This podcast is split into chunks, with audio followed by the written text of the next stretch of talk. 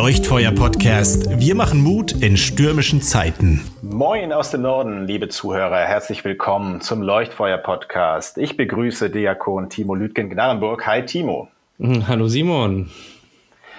Wir sind heute am Start ähm, vor einer zweiwöchigen Pause, glaube ich. Ne? Du hast ja. frei, wir machen Pause.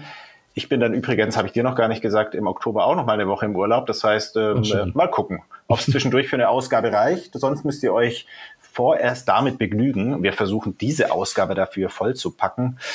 Und deshalb gehe ich auch gleich mal rein. Wir haben heute als Textabschnitt zum Erntedankfest eine, eine der Wundererzählungen über Jesus aus dem Markus-Evangelium, Kapitel 8, die Speisung der 4000. Und ich lese die Geschichte einfach mal vor. Zu der Zeit, als wieder eine große Menge da war und sie nichts zu essen hatten, rief Jesus die Jünger zu sich und sprach zu ihnen, mich jammert das Volk, denn sie harren nun schon drei Tage bei mir aus und haben nichts zu essen. Und wenn ich sie hungrig heimgehen ließe, würden sie auf dem Wege verschmachten. Denn einige sind von ferne gekommen. Seine Jünger antworteten ihm, woher nehmen wir Brot hier in der Einöde, dass wir sie sättigen? Und er fragte sie, wie viele Brote habt ihr? Sie sprachen, sieben. Und er gebot dem Volk, sich auf die Erde zu lagern. Und er nahm die sieben Brote, dankte, brach sie und gab sie seinen Jüngern, dass sie sie austeilten. Und sie teilten sie unter das Volk aus. Sie hatten auch einige Fische, und er sprach den Segen darüber und ließ auch diese austeilen. Und sie aßen und wurden satt. Und sie sammelten die übrigen Brocken auf, sieben Körbe voll. Es waren aber etwa viertausend, und er ließ sie gehen. Soweit der Text. Ähm, Timo, ich bitte dich mal denn einzusteigen mit deinem ersten Punkt, der dir dazu eingefallen ist. Du bist ja, glaube ich, hängen geblieben erstmal daran, dass Jesus es, dass es Jesus jammert, das Volk. Ein Richtig. schön altmodisches Wort. erleuchte uns doch mal, was sich dahinter eigentlich verbirgt. Ja, Jesus ist ergriffen, emotional, total. Und das fällt richtig auf. Also, dass, dass da dass das richtig festgehalten wurde damals, als, als das Buch geschrieben wurde, als Markus das eben alles aufschrieb, dass er sich erinnerte, hm. dass Jesus unglaublich ergriffen und traurig war darüber, dass Menschen leiden in einer Notlage. Das kommt ja immer wieder vor, ne? Ja, kommt immer wieder vor, ja. Dass Jesus dasteht und nicht einfach nicht weggucken kann. Er kann an dieser Notlage nicht vorbeigehen. Er, er kann das einfach nicht. Mhm. Er kann nicht sagen, naja, ich habe da noch einen wichtigen Termin, so ein, äh, ein Gottesdienst zu halten oder so in Kapernaum. Nein, sondern Jesus äh, bleibt wirklich da bei den Leuten mhm. und sieht diese Notlage und, und teilt jetzt diesen Kummer mit seinen Jüngern. Und ich habe mich gefragt, so, äh, mit wem identifiziere ich mich eigentlich? Also wenn so viele Emotionen mhm. dort geteilt werden, äh, wo finde ich mich wieder? Man fühlt sich so ein bisschen äh, angesprochen, ne? Wenn so Emotionen. Und wo findest werden. du dich eher wieder? ja, manchmal so ein bisschen bei den Jüngern, die da so stehen und völlig überfordert sind, aber das äh, kommt, ist mein zweiter Punkt. Äh, teilweise auch, ja, tatsächlich mhm. beim Volk. Also, dass man sich gestresst ja fühlt oder äh, nicht, nicht weiter weiß, äh, irgendwie da steht, ein, einen großen Mangel spürt, wobei ich mir bewusst ist, dass es mir doch äh, im Gegensatz zu anderen Leuten doch sehr, sehr gut geht. Also man könnte eben auch überlegen, so wie, wie geht es eigentlich den Leuten in unserer Umgebung, so Familien, die auch völlig überfordert sind, auch nicht weiter wissen und Lehrer, die nicht weiter wissen und so den Alltag irgendwie versuchen müssen zu koordinieren und Schüler, die gar nicht wissen, wie sie ihre Aufgaben alle schaffen sollen und das jetzt mit den Konfirmationen ja auch alles nicht so einfach unter Corona-Bedingungen. Mhm. Wir erleben ganz oft diese Ausnahmesituationen, ne? haben, haben nicht ja. üben können, wie wir damit umgehen sollen und sind auf einmal in dieser Situation, versuchen jetzt alles ganz schnell zu organisieren und abzusprechen und Jesus steht jetzt auch vor dieser Situation, auch eine gewisse Ausnahmesituation, ne? Sind da wirklich Tausende von Menschen vor ihm mhm. und alle sind in dieser tiefen Krise. Und Jesus und ihm steht lässt da, es nicht kalt. Ihm lässt es nicht kalt. Er, mhm. er weint. Er weint darüber. Und die, die Jünger stehen daneben und sehen das und werden jetzt angesprochen. Ja, ja. Genau, und äh, es lässt ihn nicht kalt, er handelt auch. Aber bevor wir dazu kommen, wollte ich auch noch mal eine Schleife machen, weil ich finde, man darf auch nicht zu schnell drüber hinweggehen, dass Jesus den Leuten auch erstmal einiges zumutet. So, ähm, denn ähm, ja, es ist ja nicht ohne Grund, dass sie ziemlich hungrig sind. Und wenn man das mal genauer anschaut, er hat sie drei Jahre gelehrt. Das heißt, er hat vom Reich Gottes erzählt, er hat ähm, verkündigt, er hat gepredigt. Heute würde man vielleicht sagen, Bibelarbeit gemacht. Drei Tage lang ohne etwas zu essen. Also wenn ich mir das so vorstelle, Timo, du nimmst deine Jugendlichen mit auf ein Camp ähm, und gibst ihnen ganz, ganz viel geistliche Nahrung, Bibelarbeit und Andachten und Musik, aber nichts zu essen. Ja, oder das Essen ist scheiße. Also, das meine, ist halt auch ganz schnell äh, vorbei. Okay, ja. wollen wir jetzt nicht, wollen wir jetzt nicht ins Detail. Nein, aber es ist ja, ja wirklich, äh, es ist erstmal ja. schon eine Zumutung. Und ja, also klar kann man jetzt sagen, ist ja nicht seine Schuld und alles. Aber offenbar war es schon so. Er hat es erstmal durchgezogen und nicht gesagt zwischendurch, jetzt, jetzt holt euch erstmal was zu essen. Mhm. Und ich denke schon, man kann es auch übertragen. Jesus mutet uns auch heute auch vieles erstmal zu. Da kommt nicht immer sofort das Manna vom Himmel oder der rettende, ja, oft sind es vielleicht für uns dann eher solche, wie du sagst, ne, Krisen oder, oder Stresssituationen. Da kommt nicht immer gleich die Lösung oder die Gebetserhörung, wo sich alles auflöst, sondern oft heißt erstmal Dinge auch aushalten. Und ähm, ich lerne so schon davon auch, dass Glauben dann eben schon auch heißt, dass nicht jedes Bedürfnis, nicht jedes, nicht jedes Bedürfnis gleich erfüllt wird, nicht jedes Problem gleich gelöst, dass es auch darum geht, Dinge geduldig auch erstmal zu ertragen, ähm, dass es nicht irgendwie heißt, dass was schiefgelaufen ist, sondern das ist auch der Normalfall, dass man manche Zumutung auch aushält, aber auch aushalten kann. Das, äh, glaube ich, dazu hilft der Glaube ja auch.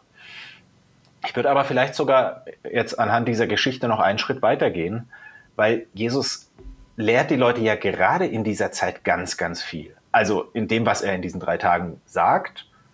Ich, wir dürfen ja annehmen, das sind ähnliche Dinge, die sonst auch im Evangelium so von ihm berichtet werden. Ähm, aber auch durch, durch diese Gesamterfahrung. Also sie haben Mangel, sie haben eine Entbehrung, und erfahren dann aber umso mehr, wie sie beschenkt werden. Und da denke ich, ist so eine Lernkurve drin, also dass gerade durch Mangel und durch Zeiten von Entbehrung und auch von, von Krise äh, gerade dadurch besondere Lernerfahrungen mit Gott auch zustande kommen. Also da will ich jetzt nicht die Geschichte überinterpretieren, aber ich glaube, das zieht sich durchaus durch, äh, mhm. durch die Evangelien, durch die Bibel, dass Menschen gerade in Zeiten von ähm, ja, wenn, wenn sie vermeintlich auch sich weit weg von Gott gefühlt haben, gerade dann ganz neue Erfahrungen gemacht haben. Als letztes Stichwort dazu, es heißt ja, sie sind in der Einöde. Das ist zum Beispiel dasselbe Wort, äh, das verwendet wird, wenn Jesus, er geht immer wieder in die Einsamkeit beten. Oder er wird auch, er geht in die Einöde, wo er dann vom Teufel versucht wird. Dieses Wort äh, Wüste, was da manchmal steht, führt ein bisschen in die Irre. Also in erster Linie heißt es in die Abgeschiedenheit, in die Einsamkeit, in die Einöde in, an Orte, wo sonst nicht viel ist, wo man sozusagen allein ist mit sich und mit Gott. Und gerade da kommt es dann zu einer Erfahrung der Fülle und des Beschenktwerdens. Mhm. Also offenbar hängt das doch sehr eng zusammen, dass man erstmal von vielen Dingen auch Abstand gewinnt, von vielen Dingen und auch, und auch durchaus Mangel erfährt, erstmal sozusagen Leere auch aushält und dann aber auch eine ganz neue Fülle erfährt. So, finde ich sehr spannend in der Geschichte. Das heißt, ist, ist, ja? Ist, äh, Entschuldigung. Das heißt, also ähm, du sagst, dass Glaube man auf jeden Fall lernen kann. Okay, das ist jetzt, finde ich, noch mal ein bisschen was anderes. Also, ich meine, das ist für mich, ich würde fast sagen, das ist jetzt ein Thema für sich. Mit Lernerfahrung meine ich jetzt eher Vielleicht ist das Wort ein bisschen irreführend an der Stelle. Aber wenn man sich auch darauf einlässt, auch durchaus im Glauben sagt, ich, also Gott mutet mir was zu, das halte ich auch aus und bleib mhm. trotzdem empfänglich und offen für Gott.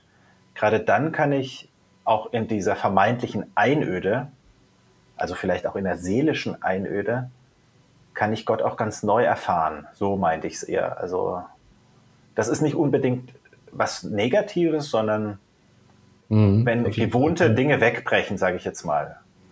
Also vielleicht äh, Dinge, die einem regelmäßig Halt gegeben haben oder feste Abläufe. Und jetzt ist, sage ich mal, jetzt ist Corona, vieles geht nicht mehr so. Ähm, das verunsichert ja erstmal, aber vielleicht kann ich gerade dann auch neu mich lernen, auf Gott zu verlassen. So. Mhm. Aber ich glaube, es ist nicht, also das ist sozusagen, klingt jetzt vielleicht ein bisschen blöd. Ja, ich kann ja mal ja weitermachen. Ja, schon, schon, schon Glauben für Fortgeschrittene und stößt ja auch auf Unverständnis bei den Jüngern und das ist ja auch dein nächster Punkt. Ja, das ist mein nächster Punkt. So, genau. genau. Also, ähm, da heißt es ja im Text gleich im ersten Vers, zu der Zeit, als wieder eine große Menge da war. Also einige Kapitel davor, vor dieser Geschichte, ist ja sowas schon mal passiert.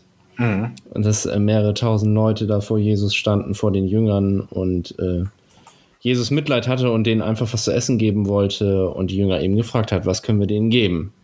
Mhm. Und äh, ist auch das mit den Broten, das mit den Fischen äh, ist in etwa gleich.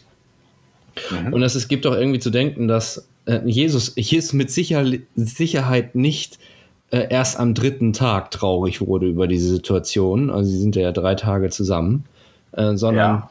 eben sicherlich schon davor und seine Jünger fragend angeguckt hat und irgendwie keiner auf diese Idee kommt und sich erinnert, mhm. und, ähm, dass, dass man dann doch äh, helfen kann. Und äh, irgendwie scheint es so, dass diese Rolle dieser Jünger, äh, dass, dass die Jünger total ähm, überfordert sind die Rolle total, also die Rolle der Jünger total verblasst. Sie tun sich unglaublich mhm. schwer zu glauben, obwohl sie mit Jesus schon so viel erlebt haben. Ja. Also das, was Gott eben alles getan hat, das ist für sie so unbegreiflich. Und sie können es gar nicht fassen. Mhm. Und ich frage mich ernsthaft so, woran liegt das eigentlich? Warum? Und äh, ich sag mal, hm, vorhin äh, hatte ich ja die Frage gestellt, so mit, mit wem identifiziere ich mich eigentlich? Äh, das zum einen natürlich das Volk, äh, man, man erhofft so oft eben auch Unterstützung und Hilfe. Mhm. Oftmals findet man sich aber auch in dieser Rolle des Jüngers wieder und äh, staunt über sich selbst, sage ich jetzt mal. Wie kann es eigentlich sein, dass, dass man sich so schwer tut, zu vertrauen? Es liegt daran, ja. dass, dass wir einfach so nur auf unsere äh, Erfahrung gucken oder auf unsere Logik oder kausale Zusammenhänge, so ein technisches Verständnis haben und äh, Wunder an sich wenig Platz haben. Man, man erlebt hier und da was, aber vergisst das so, so ja. schnell. Ja, ja. Ja, ja, ja. Ich meine, du öffnest viele gute Themen, viele gute Fragen. Nee, ich, ich, also die jedes, jeder für sich ein Podcast wert wären. Ne? Ich meine, also ein Punkt ist, glaube ich, schon auch, ich will es überhaupt nicht abtun, ich glaube, oft geht es uns ja heute noch ähnlich. Ne? Mhm. Andererseits, ich glaube, was sich schon durchzieht, jetzt wirklich mal so ein bisschen, wenn ich rauszoome und auf den Verlauf auch schaue der biblischen Geschichte, ist es schon so, dass halt, ja, bevor Jesus dann stirbt und aufersteht und äh, Gott den Heiligen Geist schickt an Pfingsten, sozusagen vieles in der Erkenntnis auch der Jünger Stückwerk bleibt also, dass sie oft dann so teilweise was verstehen und dann aber auch schnell wieder, ja, wie du sagst, äh, es vergessen oder doch nicht ganz erfassen können. Da denke ich, ähm, ja, nach der Auferstehung Jesu, nach Pfingsten, sozusagen sind die Vorzeichen etwas andere. Dass Gott sich eben nochmal dann in ganz neuer Weise gezeigt und offenbart hat und na, wenn du die Apostelgeschichte liest, klingt das ja oft doch nochmal ganz anders. Ne? ist so ein ganz anderes Grundvertrauen auch da in das, was Gott auch an Wundern tun kann, äh, was, er, was er bewegt. Also da denke ich schon manchmal jetzt aus heutiger Sicht auch, ähm, ja, wie soll ich sagen, ähm, einerseits ja, finden wir uns wieder, auch in dem Zweifel, das will ich gar nicht kleinreden, oder in dem, dass wir immer wieder denken, kann Gott das wirklich tun? Sollten vielleicht aber sage ich jetzt mal ein bisschen provokant, auch uns manchmal nicht nur darauf zurückziehen, zu sagen, ja, wir wissen ja auch alles nicht so genau, äh, jetzt wirklich ein bisschen äh, überspitzt gesagt, äh, so, ähm, so nach dem Motto, ja, der Zweifel ist, äh, ist, ja, ist ja im Glauben mit das Wichtigste, so ungefähr. Und ähm, also ich denke, manchmal dürfen wir auch im, im, im, Glauben mutig manches ergreifen und sagen, ja, also Gott darum bitten, dass er uns diesen Glauben auch schenkt. Mhm. Äh, dass wir von Gott solche Wunder auch erwarten können. So.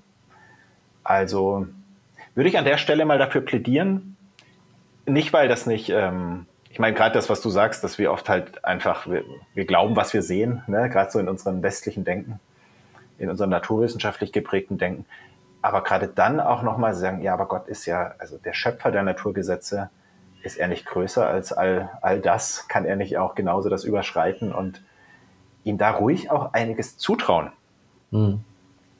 Machen wir weiter mit deinem Punkt, mit deinem zweiten Punkt. ja, das schließt genau. Also ich komme jetzt wirklich noch mehr zu dem, was Jesus dann tut. Also da heißt ja dann, er bricht das Brot, er dankt, er verteilt es. Und wir, also so quasi zwischen den Zeilen kriegen wir mit, es werden alle satt und es bleibt noch was übrig. Ne? Das wird ja gar nicht so explizit alles dann aus, ausgeführt.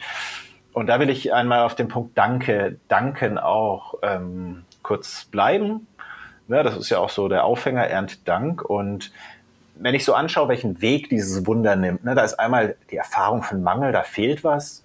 Das ist das Bewegtwerden davon. Jesus jammert es, er fühlt mit, er hat, äh, er empfindet Mitgefühl mit den Leuten.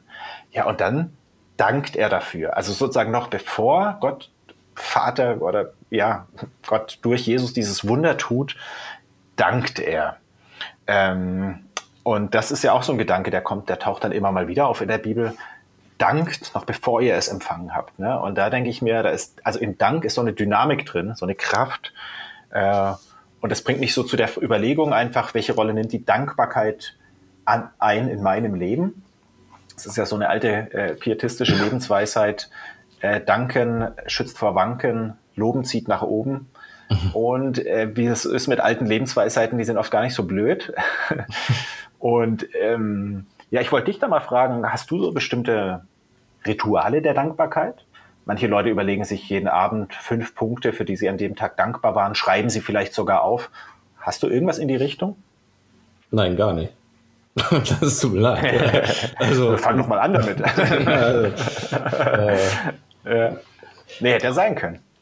Oder welche Rolle spielt Dankbarkeit für dich in deinem Glaubensleben? Ja, auf einmal ähm, auf jeden Fall sehr, sehr wichtig, wie ich finde. Also ich glaube, wenn wir uns keine Rückmeldungen geben, ähm, wofür wir dankbar sein können, dann berauben wir uns selbst. Also wenn, mhm. wenn man irgendwas hört, jemand etwas gesagt hat, was einem irgendwie weitergeholfen hat, wenn man dann nicht sagt, hey, das hat mir weitergeholfen, vielen Dank äh, ja. für diesen Gedanken oder dass du mir geholfen hast, wenn wir das nicht machen, dann geht uns etwas verloren, weil ja auch wieder wiederum Feedback kommt äh, und ja. sowas wie Gemeinschaft und Vertrauen entsteht. Ja. Äh, also wenn man immer alles für selbstverständlich hält und sieht, dann ja, dann bleibt ja am Ende des Tages tatsächlich auch nur die Rückmeldung, die negative Rückmeldung übrig, weil das wird einem ja auf jeden Fall mitgeteilt. Ja, so, wie und, das dann oft so ist, ne? Das kriegt man immer mit, ja. Ja, das kriegt man immer und mit und selbst, ja selbst mhm. sagt man es ja auch. So, also ja, das größte das Bedürfnis ja hat man ja, so, sorry, das größte Bedürfnis hat man ja tatsächlich etwas mitzuteilen, wenn etwas schiefgegangen ist. Das ist ja ganz komisch, ganz. Es ist so, ja, nee, und ich ja. wollte nur anfügen, psychologisch, es ist ja wirklich nachgewiesen, soweit ich weiß, dass äh, vielleicht ist es auch nur so eine, äh, so eine, sage ich mal, überlieferte Legende, aber ich glaube, es ist so, ähm, dass quasi ein negativer Satz, ein kritischer Satz, der bleibt siebenmal stärker haften und wirkt, also der beschäftigt ein siebenmal mehr als ein positiver Satz. Also wenn ich wenn ich dir jetzt sagen würde, wozu ich ja keinen Anlass habe, oh, das ist aber Mist geredet im Podcast, dann würde dich das, sag ich mal, vielleicht sieben Tage lang noch beschäftigen. Äh, und wenn ich jetzt aber sage, äh, was ich ja meistens auch äh, finde, oh, richtig gute Gedanken, ähm, das nimmt man ja auch an, aber das anscheinend bleibt das nicht so haften. Ne? Nein, das, das, ist so. wirklich. Und ich kann und umso mehr muss man ja eigentlich dagegen halten, sagen ich und ich merke das selbst auch. Auch jetzt, ich glaube, ich bin auch eher ein Persönlichkeitstyp, der, ich sag mal, schnell ähm, überlegt, ach, was ist nicht so gut oder wo hat jemand was Blödes gesagt. Und da muss ich ganz bewusst gegensteuern und sagen, ich bin dankbar für so viele gute Dinge. Und dann merke ich ja in den Danken, wie viel Grund ich dafür habe. Also mir tut das auch unheimlich gut, auch wenn ich Anflüge habe von, von Bitterkeit oder von, von Mangel oder denke, mir fehlt was, dann, dann ist das ein gutes Mittel, ne? was mhm. äh, ganz bewusst zu sagen, ich bin dankbar für. Ja. Also es verändert auch die Blickrichtung einfach. Ne? Also wirklich, ich sag mal, selbst ohne den geistlichen, die geistliche Dynamik, rein psychologisch, ne? wenn man dankbar überlegt, für was bin ich dankbar, dann beschäftigt mhm. man sich damit in ja, Gedanken. Ja. Und, der Blick und ich denke oben. aber tatsächlich, der Blick geht nach oben, zieht nach oben. Ne? Ja, ja. Ähm, und aber eben, so wie in der Geschichte von der Speisung, die Dankbarkeit führt dann auch zur Fülle. Also einmal, weil ich mehr wahrnehme, aber ich denke eben auch, weil ja, da kommt eine geistliche Dynamik in Gang und äh, da entsteht Fülle, da entsteht Überfluss, da entsteht plötzlich habe ich mehr, als ich brauche. Finde ich, ist so eine der, der absolut coolen Dinge im Glauben. Ja. So. Genau, aber lass uns doch mal konkret nochmal dazu kommen, was da eigentlich passiert, was Jesus tut und was dann vor sich geht. Dein dritter Punkt. Ja, also ob das jetzt so konkret, was ich da habe. Also Jesus, wie du schon gesagt hast, äh, der nimmt jetzt, äh, er wird aktiv, ne? Er ist der mhm. Souverän dort und äh, hat sich etwas vorgenommen, äh, mhm. schon sehr, sehr früh und äh, handelt jetzt aber völlig anders, wie wir denken oder planen würden. Und ich glaube, das ist so eine grundsätzliche Erfahrung. Ne? Man denkt vielleicht, keine Ahnung, Gott würde etwas so oder so machen oder man würde mhm. sich das so oder so wünschen, dass Gott vielleicht etwas tut in meinem Leben oder im Leben von anderen Mitmenschen. Ja, aber Gott handelt völlig, völlig anders. Ähm, er teilt jetzt das Brot aus und die Fische und es bleibt so viel übrig und die Jünger sehen das alle, äh, kriegen das mit, aber die Reaktion der Jünger bleibt im, also krieg, kriegt man hier nicht mit. Ja. Ne? Ste steht da nichts, wie die Jünger jetzt. Steht nicht viel, ne? Nee, nee steht gar nichts da. Mhm. Ähm, ja, ich habe mich so ein bisschen, bin so am, am überlegen, äh, wir fühlen wir eigentlich auch sowas wie Gottes Macht in unserem Leben? Mhm, mhm, ähm, eignen sich solche Geschichten eigentlich dazu, ähm, dass man sich daran festhalten kann? Oder wenn man so ein Wunder erlebt, ist das so ein Garant dafür? Kann man sich daran festhalten? Mhm. Ähm, ich glaube, dass, dass sie sich nicht dazu eignen, also dass unsere Erfahrungen, die wir gemacht haben vor Jahren, vielleicht oder vor Monaten, und sagt, oh, da habe ich Gott voll erlebt, äh, dass sie immer so schwach sind, dass sie uns eigentlich nicht tragen können. Dass man immer ja. wieder in neue Situationen hineinkommt, die sich vielleicht doch sehr stark ähneln, aber irgendwie sind sie doch wieder völlig neu. Man steht da drin und ist, fühlt ja. sich überfordert. Und ja, steht wie, wie ein Ochs vom Berge, wie die Jünger dort in dieser Geschichte und denkt so, boah, im Nachhinein, wieso habe ich da nicht vertrauen können? Ja, weil diese ganzen Erfahrungen einen einfach mhm. nicht tragen können. Und das, was Jesus da eigentlich tut, also das Brot auszuteilen, das Brot zu brechen und dann in der Gemeinschaft mit, also mit im Miteinander zu essen und dann den mhm. Fisch dann zu essen, äh, das erinnert ja sehr, sehr stark ans Abendmahl. Ja, ja. Und äh, ja, äh, da hatten wir, glaube ich, vor, vor zwei Wochen darüber gesprochen, ne? Also das was, was stärkt uns eigentlich im Alltag? Ja. Ist ja das, was Jesus uns immer wieder zuspricht. Sein Wort ja. sozusagen. Ja. Und dass wir das im Gottesdienst, äh, in der Gemeinschaft erleben können, auch im Abendmahl, eben, dass Jesus uns zuspricht, mein Leib für dich gegeben, mein Blut für dich vergossen, wieder, dir wieder zugesprochen. Und man hat das schon mhm. hunderte Male im Leben gehört. Ja, aber man braucht es immer, man braucht es mehr. immer wieder, immer ja. wieder, dass, dass einem das zugesprochen wird. Ähm, dass ja. Gott sagt, du bist mein geliebtes Kind und wenn du das der einzige Mensch auf der Welt wärst, ich wäre für dich am Kreuz gestorben, damit du leben kannst. Und das macht ja wirklich, wirklich dankbar. Immer und immer wieder. Ja. Ne? Dass man sagt, Gott, ich bin so bin so abhängig von dir, von dem, was ja. du sagst, was du mir mitteilst. So, also nicht das. Und das, was bleibt, ist eben sein Wort, ne? Und ja, seine sein Zusage Wort, genau. und, und er als Person letztlich, ne, der ja. uns trägt. Absolute Zustimmung, ja. Ich hatte jetzt so spontan noch einen Gedanke dazu, auch zu dem Thema Tragen Erfahrungen. Und da hatte ich jetzt so, ja, so ein bisschen dieses Bild vor Augen, ähm, also Zustimmung. Die Erfahrungen sind nicht der Grund, der uns trägt, ja, das glaube ich auch. Aber vielleicht eben doch etwas, auch wenn es nicht trägt, woran wir uns sozusagen schon auch hochziehen können, ein Stück weit. ich meine es in dem Sinne, ne, ich, fällt da so dieser Psalmvers ein, wo es heißt, lobe den Herrn meine Seele und vergiss nicht, was er dir Gutes getan hat. Ne? So, ja, okay. mhm. Wo schon für mich drin steckt, erinnere dich einfach auch immer wieder dran. Es, es kann dir eine, eine, Ermutigung sein, es kann dir eine, ja. ja, äh, sowas, was einen schon ein Stück hochzieht. Nicht die Basis, aber eben das, was einen auch, Gott hat mir schon so oft auch Gutes getan, ob das jetzt mhm. die, so eine Speisung war oder so viele verschiedene andere Dinge also der, der Gedanke kam mir gerade noch, dass es eben ein eben schon auch, es kann, ja, kann einen ermutigen. Mhm. Ähm, und dann wollte ich so als Schlusspunkt auch nochmal im Prinzip daran anschließen, dass Gott oft anders handelt, aber eben oft auch mehr gibt, als wir erwarten. Also für mich ist es schon ganz konkret, steckt es so ein bisschen drin. Ne? Ich meine, ich sag mal, die Leute hätten auch überlebt, wenn sie nun dieses Brot gehabt hätten hätten sich satt gegessen, hätten gesagt, alles gut, ja, und dann gehen wir nach Hause und braten uns vielleicht noch, noch einen Fisch. Aber für mich ist dieser Fisch auch so das Symbol, ja, es ist noch mehr als das Notwendige. Es ist mehr als um die konkrete Not zu stillen. Es ist was Feines, Leckeres, was Mahl dann auch abrundet, was es zum, ja, vielleicht fast zum Festmahl macht. Da steckt für mich so drin, Gott gibt eigentlich noch mehr, als wir unbedingt brauchen, weil er es so gut mit uns meint. Und ja, ich glaube, man kann schon sagen, im übertragenen Sinne, er, er gibt uns mehr, also noch über, über das, was wir verlangen oder das, was wir, also was, was unser Verlangen ist, hinaus. Mhm. Äh, ist ja auch dann darin ausgedrückt, dass dann sogar noch was übrig bleibt. Also Gottes Fülle heißt, es ist nicht nur das Nötigste, sondern er gibt so viel, ja, dass wir uns keine Sorgen mehr machen brauchen. Also das ist für mich eigentlich auch so die tiefere Bedeutung noch, dass wir ja unser tägliches Brot haben, aber auch uns nicht sorgen müssen um morgen. Wir wissen schon, Gott hat schon vorgesorgt und deshalb muss ich nicht mir Sorgen machen darum.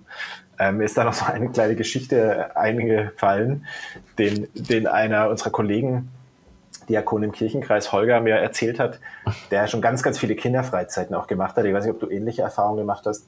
Und er sagte, er hat das ganz oft beobachtet, ähm, wenn es auf einer Freizeit, wenn es am ersten Abend nach Ankunft, wenn die Tische sich biegen, wenn die voll gefüllt sind. Wenn man schon auf den ersten Blick sieht, da ist mehr drauf, als, als, als man jemals essen können wird.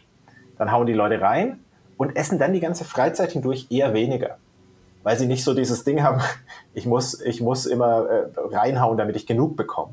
Mm, das, das und wenn, ja. wenn sozusagen am Anfang, ich glaube, ich habe die Geschichte das irgendwann schon mal erzählt im Podcast, egal, ist gut.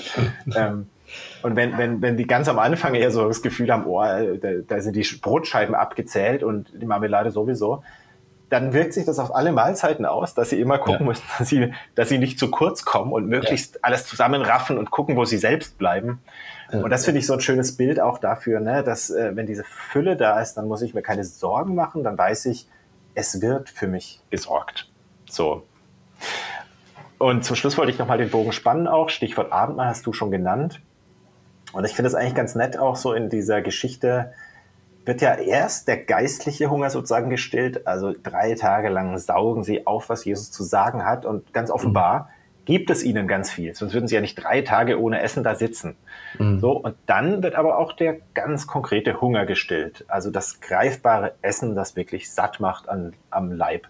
Mhm. Und ich finde, im Abendmahl könnte man sagen, kommt ja dann auch beides zusammen weil es ist eben nicht nur geistlich symbolisch, also könnte, hätte, hätte Jesus ja auch machen können, dass er sagt, legt euch die Hände auf und sprecht euch meinen Segen zu. Aber er hat gesagt, dies ist, dieses Brot ist mein Leib, dieser Wein ist mein Blut. Und nun gut, ich will jetzt nicht ins Detail, ob man sich am Abend mal satt essen soll oder nicht, darum geht es mir jetzt nicht. Aber das ist konkretes Essen, äh, konkretes Trinken und eben auch geistliche Nahrung. Also da kommt dann so beides zusammen. Erfahren mit allen Sinnen, ne? Dass Gott, ja, mit allen Sinnen, aber auch eben, Gott sieht alle Bedürfnisse, weder ja. nur das Geistliche noch nur das Körperliche, sondern eben beides. Und ach, haben wir nicht einen guten Gott? Ja, das ist so. Gutes Schluss, Schlusswort.